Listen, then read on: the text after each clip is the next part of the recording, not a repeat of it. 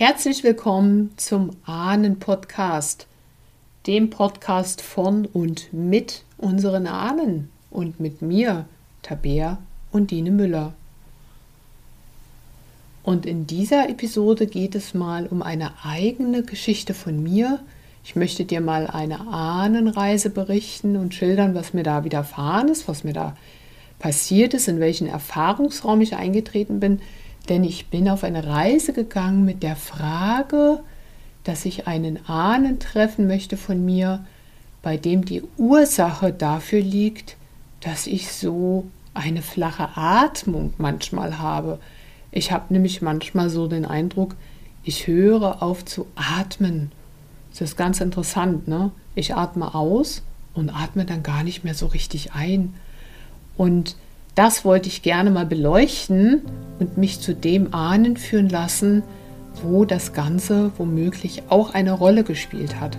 Also sei gespannt auf diese wunderbare Ahnenreise, die ich dir schildere.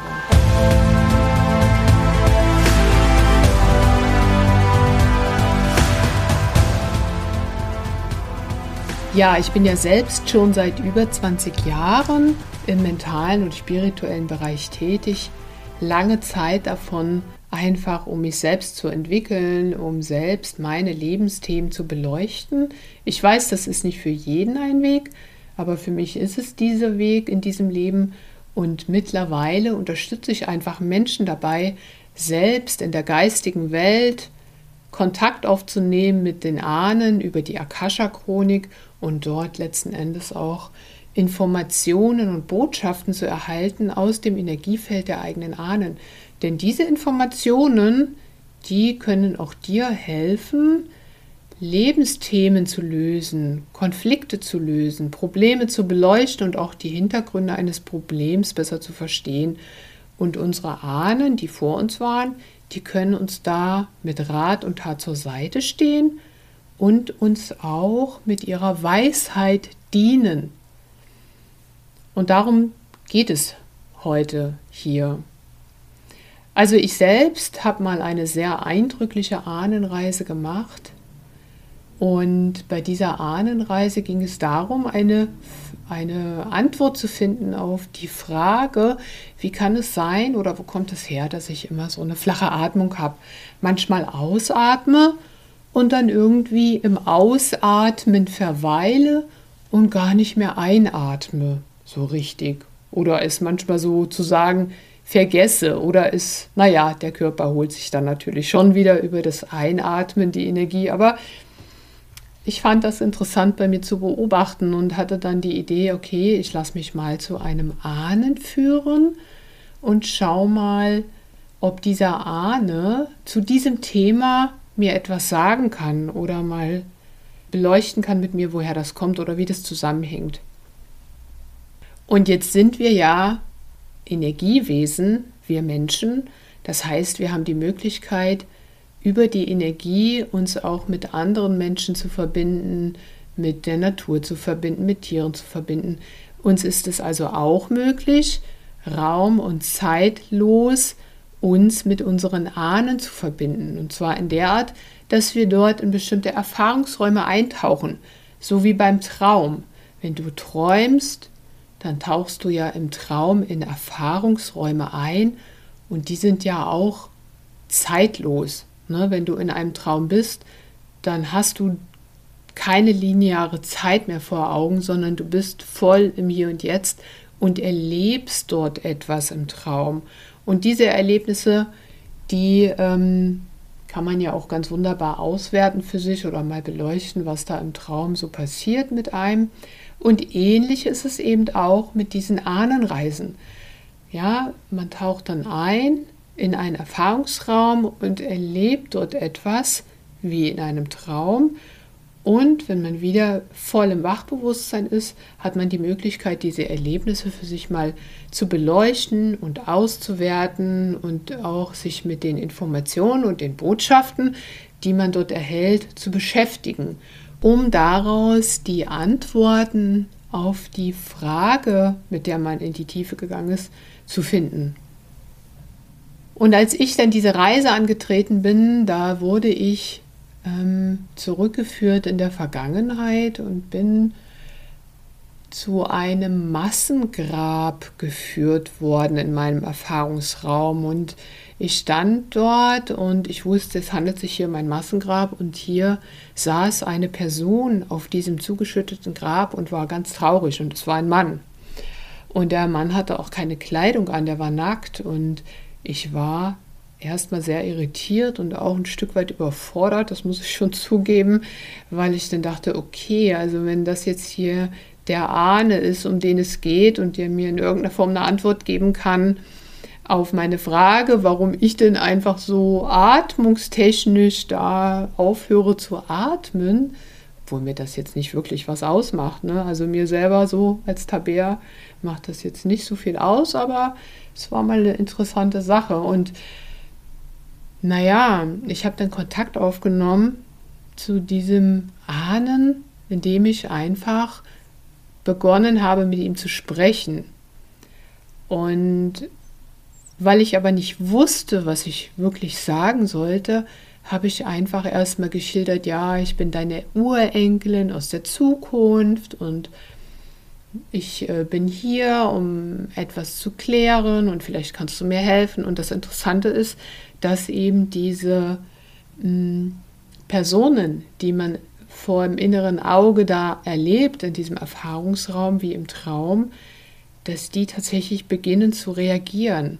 Na, also dieser Mann, der fing dann tatsächlich an, mich anzuschauen und mich zu mustern. Und ich habe dann weitergesprochen und ähm, ich habe auch gemerkt, diese Stimmung war sehr bedrückend, also sein, seine Emotion war sehr bedrückend, ja. Und das ist nämlich auch so interessant zu erleben, wenn man in solche Erfahrungsräume reingeht, wie man selbst diese Stimmungen wahrnehmen kann, die da vorherrschen, an diesen Orten, an diesen Plätzen, mit diesen Menschen.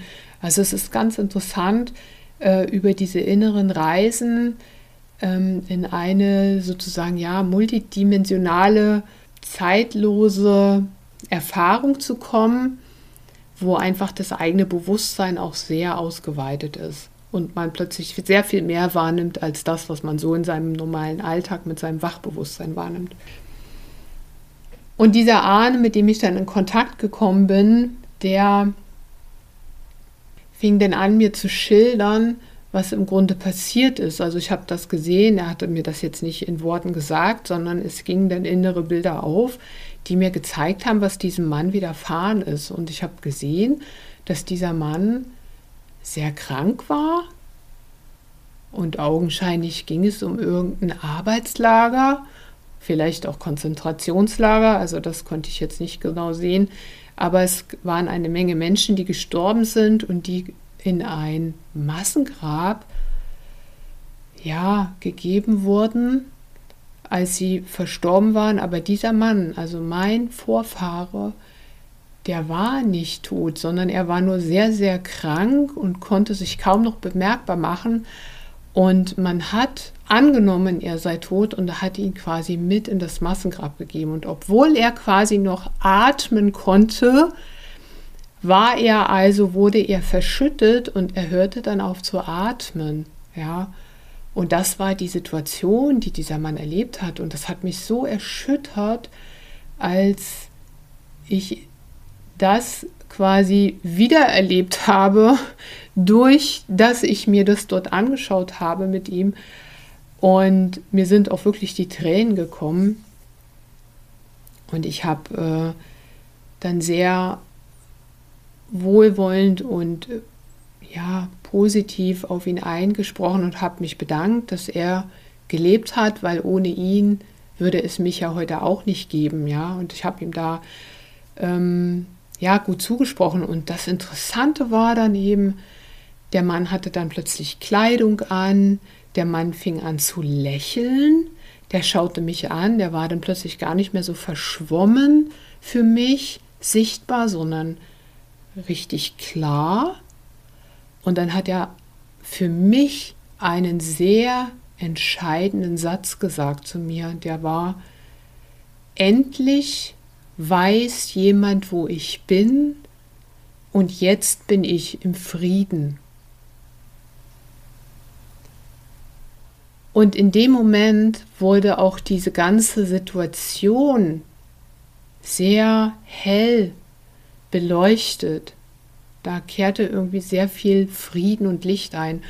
Und das hat mich so bewegt, weil ich gemerkt habe, ey, das ist interessant, ja. Ich bin eine seiner Nachkommen und ähm, gefühlt war das vielleicht 80 Jahre her oder so. Also es, ich weiß es nicht genau, ja, ich konnte es nicht genau zuordnen. Ähm, ich habe einfach angenommen später, dass es äh, einer der beiden Weltkriege war hier in Deutschland, ne? Wo diesem Ahnen von mir, diesem Vorfahren das passiert ist. Aber durch das er gestorben ist, zu Tode kam auf diese sehr unglückliche Weise und niemand wusste, wo er war und niemand auch wusste, wo er begraben war, hat er als Seele auch nie so richtig seine Ruhe gefunden und nie so richtig seinen Platz wieder einnehmen können in der Ahnenlinie. Und das war nämlich auch ganz faszinierend zu sehen, dass als dann diese Reise fast beendet war, ich gesehen habe, wie er energetisch sozusagen in diese Ahnenlinie zurückgerückt ist auf seinen Platz. Und das hat mich zutiefst bewegt, ja. Und das ist eben eine Sache, ich schildere dir das jetzt hier einfach mal. Ich weiß, es ist schon eine ziemlich heftige Geschichte und ich sage dir, natürlich sind die Ahnenreisen nicht immer so oder ja, eher seltener mit solch Dramatik verbunden, ja. Mm. Aber es zeigt mir wieder einmal, wie sehr wir energetisch auch verbunden sind mit unseren Vorfahren und wie deren Erfahrungen, auch teilweise leidvollen Erfahrungen, uns heute prägen können. Und interessant war eben auch, dass ich nach dieser Erfahrung, die ich gemacht habe mit diesem Ahnen, für mich festgestellt habe, dass meine eigene Atmung sich verändert hat, dass ich also nicht mehr diese Atmung habe, wo ich einfach sozusagen aufhöre zu atmen und nicht mehr einatme nach dem Ausatmen und da nicht mehr so verweile, sondern tatsächlich mal wieder einatme, so ganz normal halt, ja. Oder auch mal tief durchatme. Ne? Und was eben auch in dieser Reise noch vorkam, war eben folgendes, als das alles begonnen hatte, sich zu befrieden, allein durch meine Anwesenheit, durch meine energetische Anwesenheit bei diesem Vorfahren, der so etwas erlitten hat, kam ja sehr viel Licht rein, da kam sehr viel neuer Friede rein, da kam es eben dazu, dass er seinen Platz eingenommen hat und er war so dankbar, dass jemand da war, der ihn sieht und der ihm hilft, gesehen zu werden. Ja, und dann konnte ich mit ihm auch noch einige Worte wechseln und habe mal so gefragt, naja, was hast du denn so ger gerne gemacht oder wie heißt du? Ne? Also er hat mir auch seinen Namen gesagt und er hat mir gesagt, er war sehr kreativ, er hat sehr gerne geschnitzt und er hat dann zu mir gesagt, und das Kreative hast du auch von mir. Und das fand ich schon sehr interessant. Also das, ja, ist schon eine sehr, sehr berührende Ahnenreise für mich gewesen. Und er hat mir dann auch was geschenkt, so einen kleinen, ja, geschnitzten Mann mit einer Pfeife im Mund. Und ja, ich denke dann manchmal, wenn ich so auf den Flohmärkten mal unterwegs bin, ob ich vielleicht mal so einen kleinen geschnitzten Mann finde, der dem ähnlich sieht, damit ich mir diesen dann auch einfach kaufe und ihn symbolisch hier bei mir mit in die Wohnung stelle, um einfach diesem Ahnen auch zu gedenken. Ja. Und das ist so meine Geschichte, einer meiner wirklich tiefgreifenden Geschichten aus der Ahnenarbeit, aus der eigenen Ahnenarbeit, und die wollte ich gerne mit dir teilen, damit du mal einen Einblick bekommst, ja, was passiert eigentlich so bei einer Ahnenarbeit oder wie läuft das so ab? Und ich kann dich natürlich beruhigen, dass es sehr, sehr viele Reisen gibt zu den Ahnen, zu den eigenen Ahnen, die von Freude und von, ja, von lösungsorientierten Ideen geprägt sind, weil wir haben natürlich die Möglichkeit, auch unsere eigenen Ahnen mal zu fragen zu bestimmten Themen. Wir können uns mal zu einem Ahnen führen lassen und sagen, hey, ne, vielleicht zu einem Erfinder und uns mit diesem Geist dieses Menschen verbinden und mal so nachfragen, ne, hast du vielleicht eine Idee, vielleicht könnte ich auch was erfinden, ja? Oder vielleicht lassen wir uns mal zu einem Ahnen führen, zu einem männlichen oder zu einem weiblichen Ahnen, die sehr stark ihre Männlichkeit gelebt haben oder ihre Weiblichkeit gelebt, gelebt haben, sodass wir davon profitieren können als Mann oder als Frau und uns mal zeigen lassen, hey, was bedeutet es eigentlich so, in der männlichen Kraft zu sein oder in der weiblichen Kraft zu sein.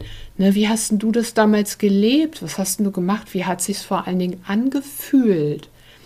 Und das ist nämlich einer der zentralen Schlüssel auch in der Ahnenarbeit. Es geht auch ums Gefühl. Es geht darum, sich energetisch mit diesem Gefühlsrepertoire, mit diesen Emotionen zu verbinden weil Emotionen sind für uns Menschen ja die Triebfeder für unser Handeln oder für unser Nichthandeln. Ja, so Sachen, wir handeln ja manchmal nicht, weil wir sagen, dieses oder jenes will ich ja auf keinen Fall erleben, also mache ich das nicht, weil da verbinde ich eben was ähm, ja, Ungutes mit oder was Dramatisches oder was Gefährliches. Und wir handeln ja mit anderen Dingen, weil wir sagen, ach, da, wenn ich das so und so mache, da komme ich in die Freude oder da erlebe ich was Tolles oder das klingt für mich nach Wissen und nach Abenteuer und nach Liebe. Also probiere ich das mal aus, weil ich dann denke, das bringt mir einfach was im Leben, ne? was Schönes halt. Genau. Und so ist es eben mit den Ahnenreisen, dass wir bestimmte Themen, die wir selbst in unserem eigenen Leben haben, beleuchten können, gemeinsam mit unseren Ahnen und dann dort auch Antworten finden, also Antworten, die letztendlich aus unserem eigenen Inneren kommen und aus einer Quelle sehr großer Weisheit.